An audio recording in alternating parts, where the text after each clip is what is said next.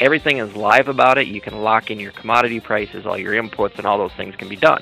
We got to have connectivity in rural Iowa. Welcome to episode 232 of the Community Broadband Bits podcast from the Institute for Local Self-Reliance. I'm Lisa Gonzalez. In Osage, Iowa, the community's electric utility has served the town and some of the rural areas around it for about 125 years. Osage Municipal Utilities also offers natural gas services and invested in its own communication system in the early 2000s.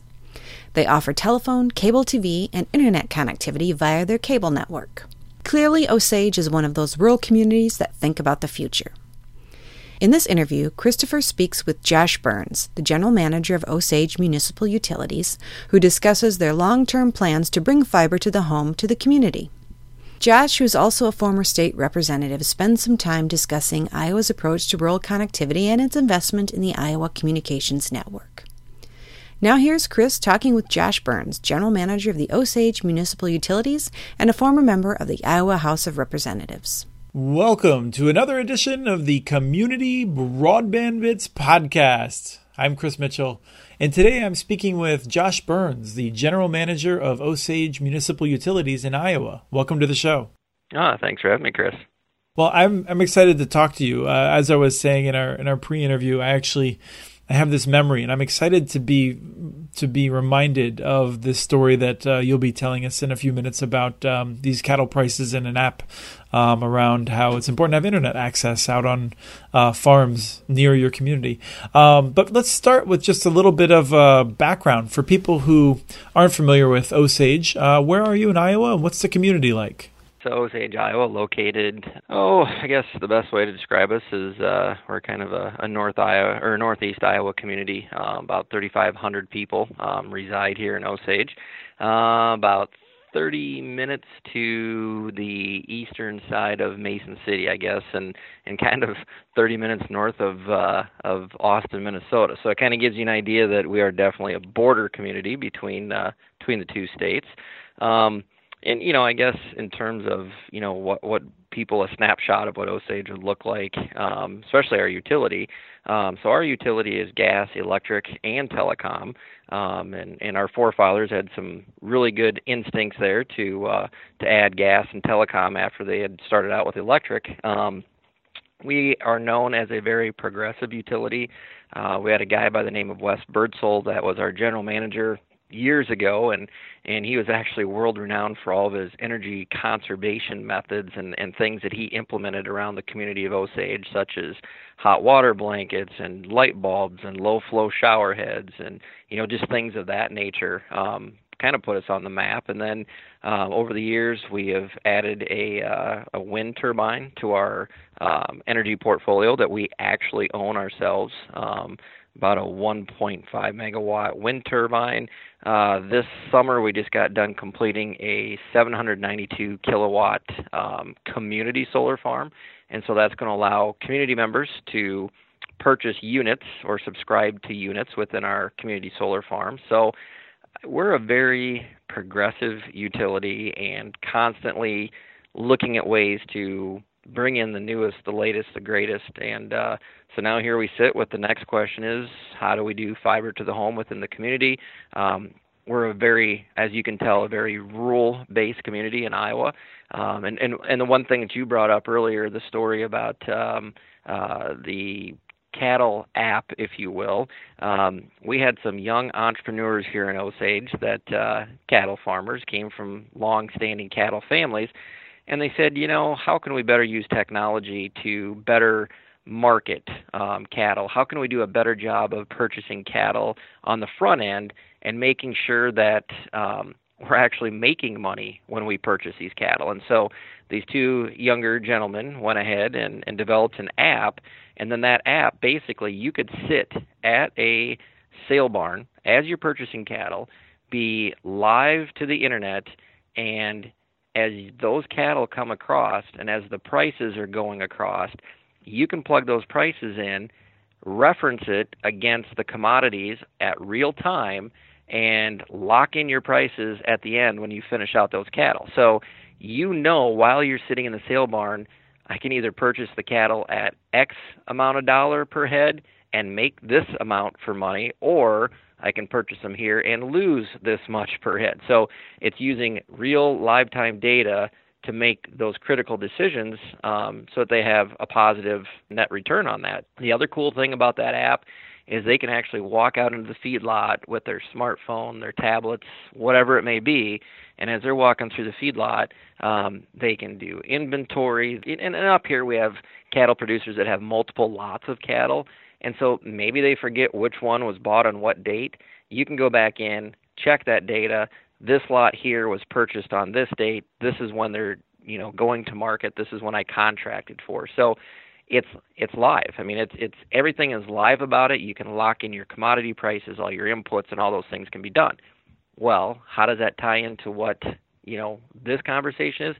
We got to have connectivity. You know, we absolutely have to have connectivity in rural Iowa for these things. You know, those things that you described, I admit that they are very interesting and they are important, and it's a reminder that I think, you know, some of the really great breakthroughs and innovation we get comes out of Silicon Valley, but frankly, you know, a lot of the innovation that we ultimately use around this country comes out of communities that we hadn't heard of previously. But it seems like a lot of things that you could do over an LTE network. What makes you, you know, pushing for that fiber to the home, aside from your streak as a, you know, utility that's obviously thinking about the future more than the past? Right. Well, and I think a couple things. Yes, you can get connected through some of those other entities. I think, one, there is definitely some prohibitive costs that are associated with that. I mean, I have a lot of rural folks that come to me. They share with me what their costs are of, you know, once they start burning through the data, what those costs that they're paying for that connectivity out in the rural areas, and that gets to be very prohibitive. Reliability.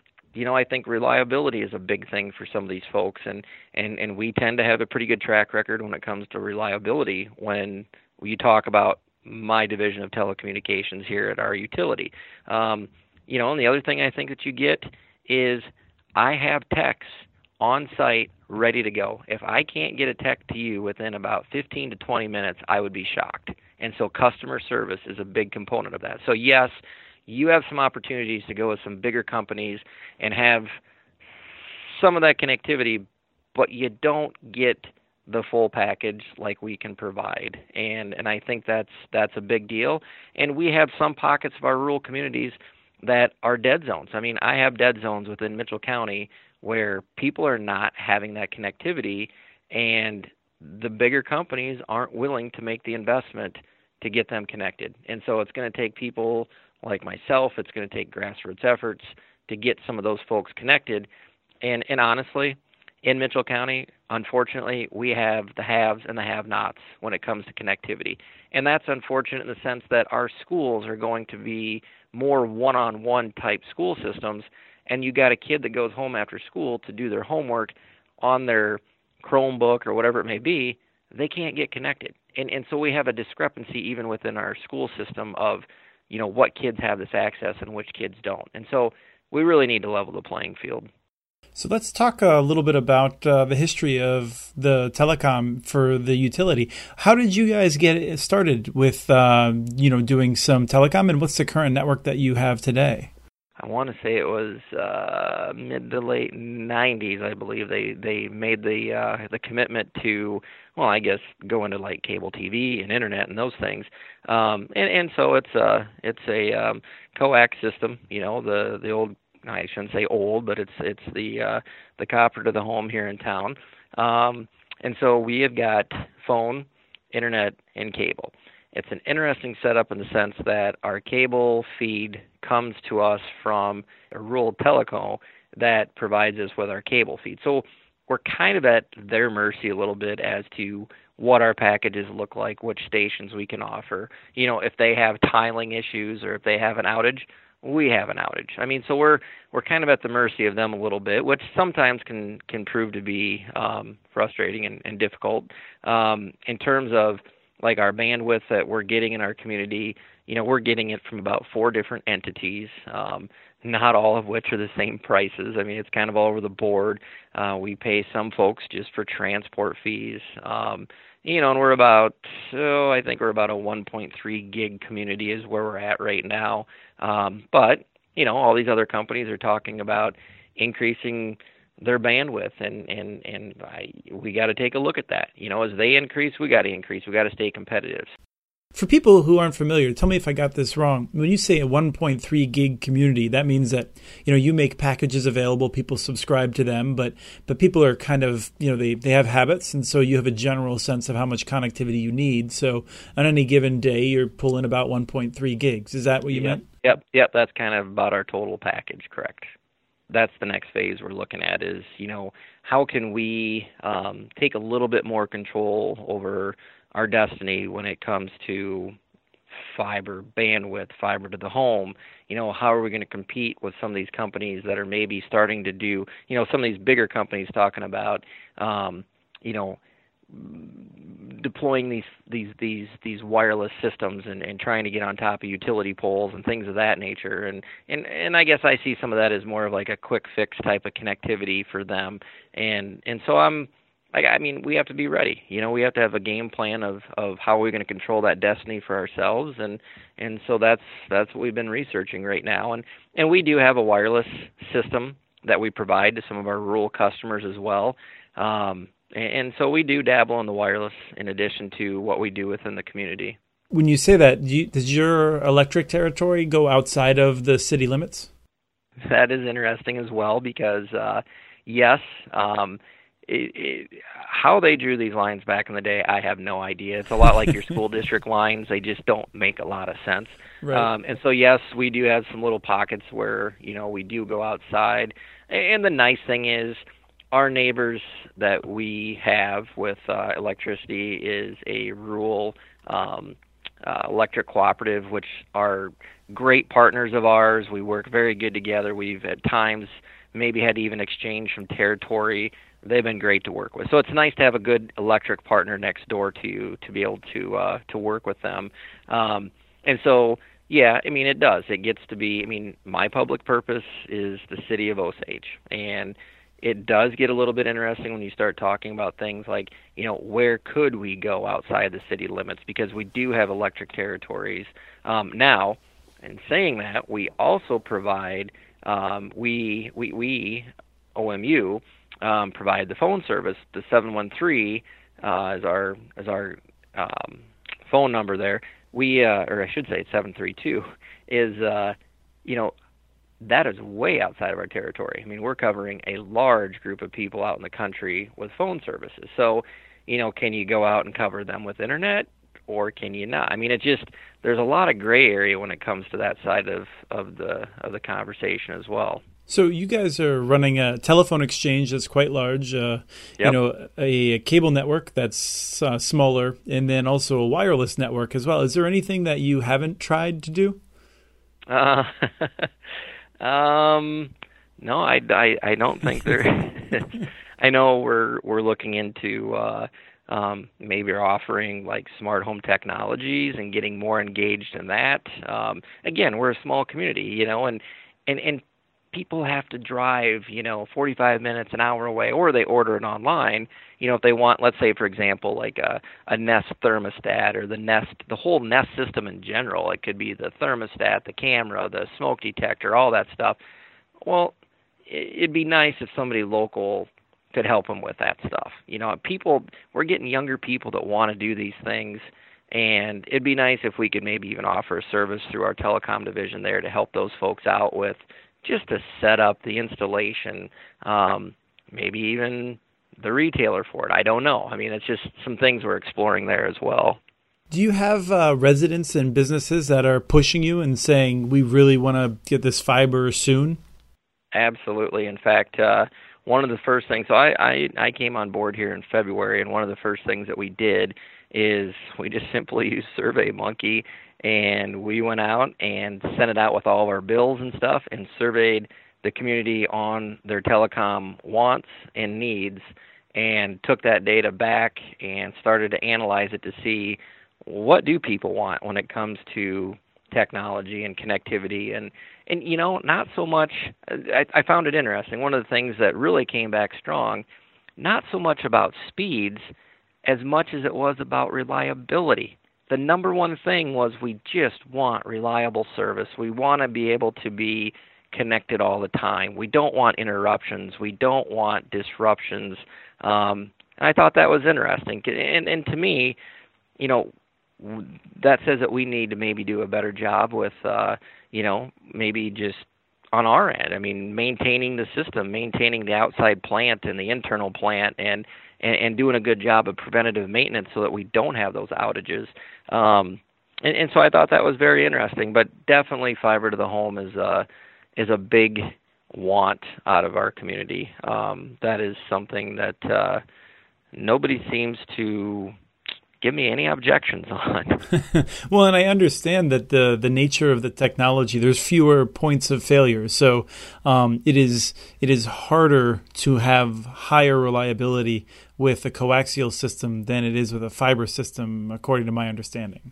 Mm-hmm. That is correct. And, you know, so right now we've got, we got different nodes. I think we got about 12 nodes around our community. And you know, you got the sweep and balance that you got to do. You got a lot of things that if those practices aren't being done, your system can suddenly get out of sync. And when it gets out of sync, then you start to have a lot of those issues. And, you know, even like the wireless system, you know, we actually bounce off. We have a south water tower and a north water tower. And so we're projecting out to two smaller communities to the north side and the south side. And we're getting interference all the time. I mean, and that's kind of where I'm questioning how reliable some of these wireless systems that they're talking about deploying are going to be, because the interference seems to be one of our biggest issues. And you know, around here we got a lot of farmers. They got a lot of GPS technology. They got a lot of different systems in there with auto steer and all the different things they've got that can interfere. We've got a couple smaller companies that have moved into our area that are trying to deploy wireless systems. They interfere with our signals. So just, you know, there's a lot of frustration there sometimes when it comes to that. And the other problem we have, I have a river running just outside of Osage, a pretty good-sized river, creates a valley. You got trees. You got a change in your geography. Sometimes it's pretty dang hard to hit those people with a wireless system, and it's really hard to bury a cable in the ground when they live on the side of a hill. You know, it's just there's some challenges there too. And let's talk about a different kind of challenge. You are finishing up 6 years in the Iowa House. Yep. Let's just talk a little bit about that. What's your experience been in terms of broadband discussions in Iowa? And let me just say that I feel like Iowa is a state that has some remarkable networks, despite, I would say, the state doing very little to help. I'd agree. Okay, so let's just, you know, give me a sense of absolutely. Give me a sense of what happens when you talk about broadband in the Iowa legislature. I don't know that everybody understands it. I don't think that everybody understands how important connectivity is. You know, if some of these folks that are legislators, maybe they're not in education, maybe they're not involved with economic development, they're not involved with things that truly rely on that connectivity. They don't get it. They don't understand the need for it. You know, I think it's ironic in the state of Iowa, we have done a pretty good job of deploying fiber to the home and getting it going, and it had nothing to do with our legislative body. It had everything to do with some of our folks like our rural telecos that made the investment themselves, put the stuff in the ground, and just took it on, and just that initiative. And it's not because of anything we did legislatively. We have and did pass some legislation down there that I guess a great way to describe it, it was a shell, kind of a shell piece of policy, in the sense that the infrastructure is there, the language is there, and someday if the money is ever to follow, you will have a mechanism for how to deploy those dollars. So it was legislation that was passed that will help connectivity in the state of Iowa, but there's no money attached to it. And so it really does no good. You know, I mean, people can go around and say, oh, yeah, we did some great things for connectivity and broadband. Well, yeah, you laid some groundwork, but there's no money with it. It does nothing. You know, essentially it's just a shell. And so that's about as far as the state of Iowa's gotten. Now, I can tell you in the last month, before the election, Governor Branstad was up here in Osage, and he and I had a conversation about connectivity, and I was telling him about our fiber project that we're doing in Osage, and at that time he was like, all right, we need to get you on a committee, and you need to be helping me out to get this done. Well, now, as of Tuesday, he's the new ambassador to China eventually. Yeah. I'm not sure where that energy goes now. So, yeah, I'm very sorry to hear that. First of all, he'll be familiar. I mean, he'll be dealing with fiber in China, perhaps because they have hundreds of millions of people connected with fiber networks already. That's interesting. And I don't mean to cut you off, but, my impression watching from afar is that Iowa is a state in which to succeed with broadband, it's really going to depend on rural co-ops, some of the rural independents that are willing to be future thinking. Although I think, the independent companies are kind of mixed between those that are just trying to pull everything out that they can and those that really see themselves as wanting to be a part of the future.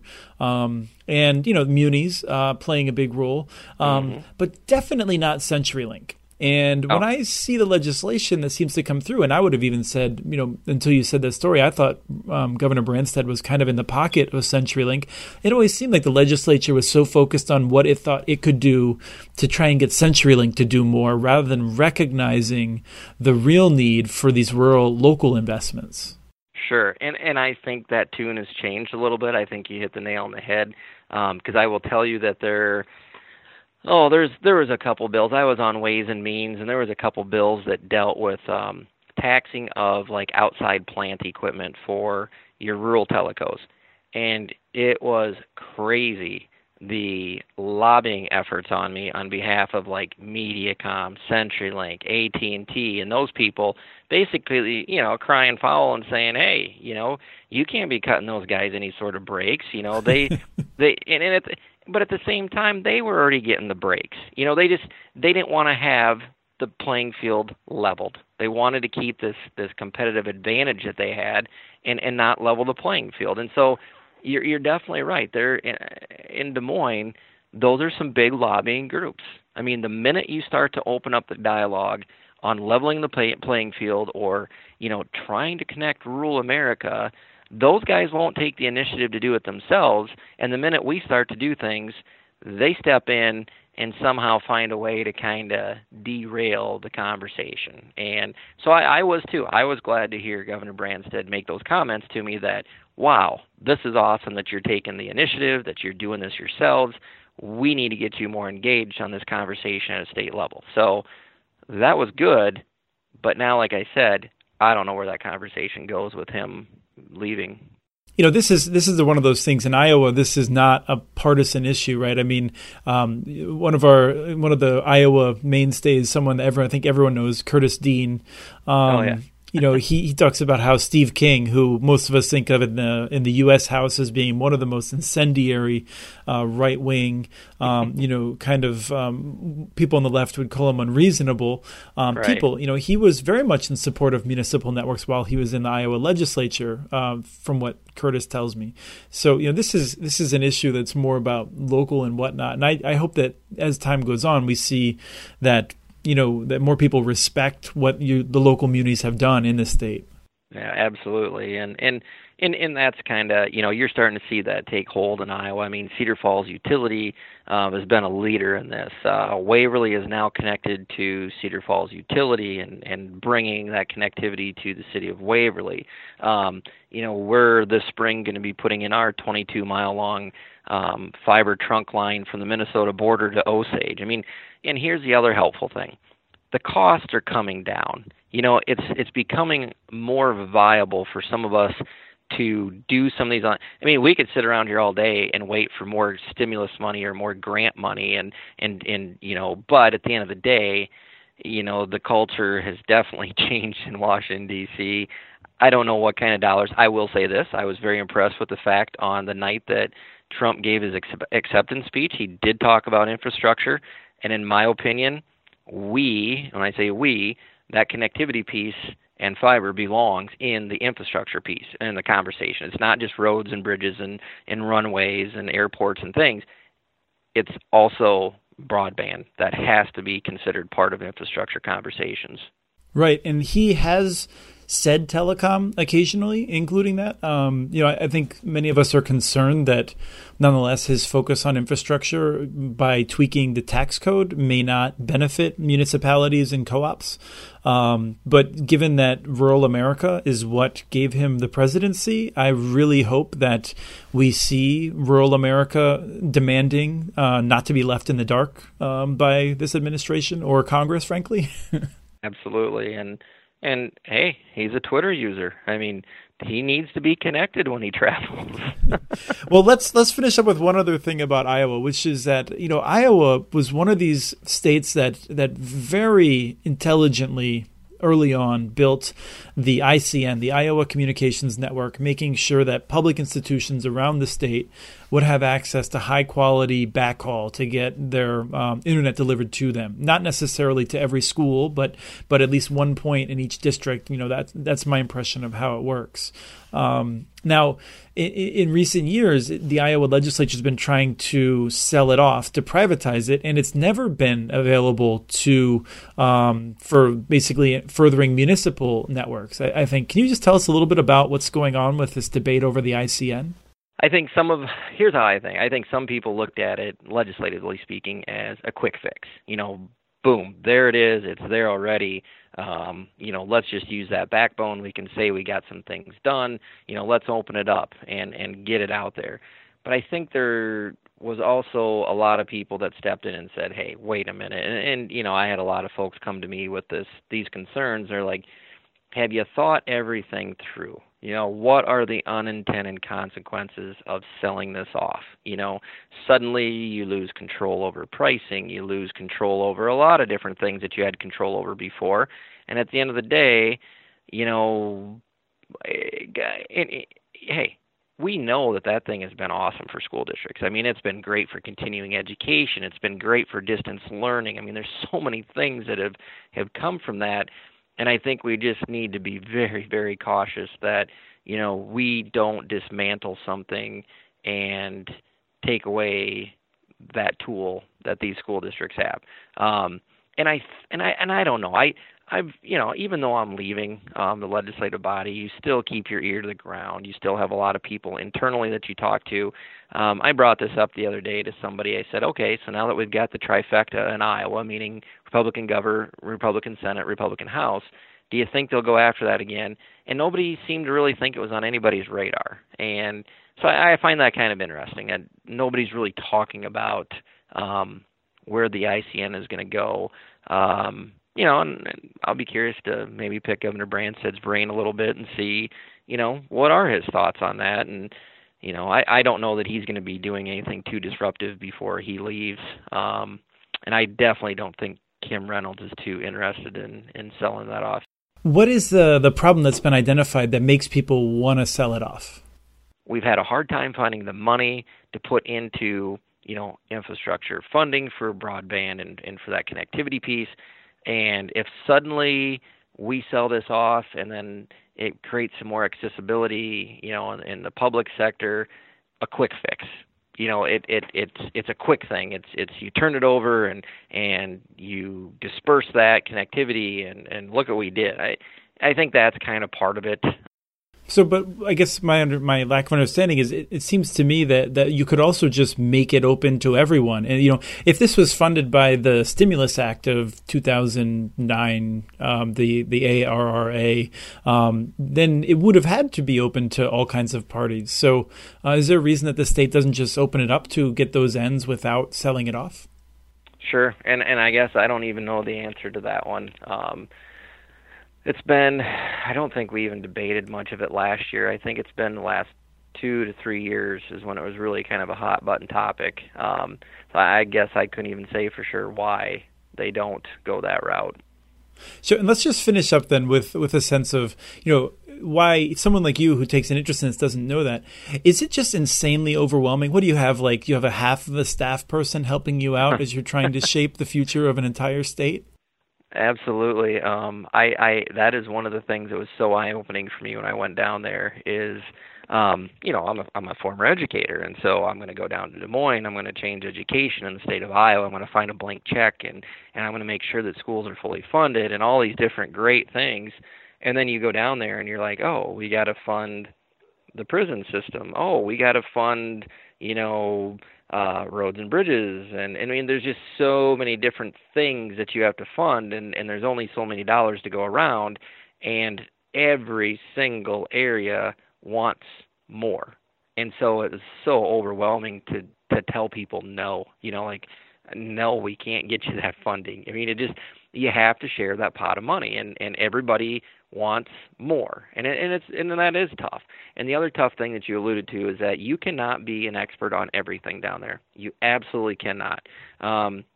And so actually I was never on any of the committees that really talked about broadband. I was never in the subcommittees or you know, in those internal meetings. What the information I always got was always kind of like, once a bill was ready for the floor of the House, then you would get some of that information. And even at that, it was very summarized.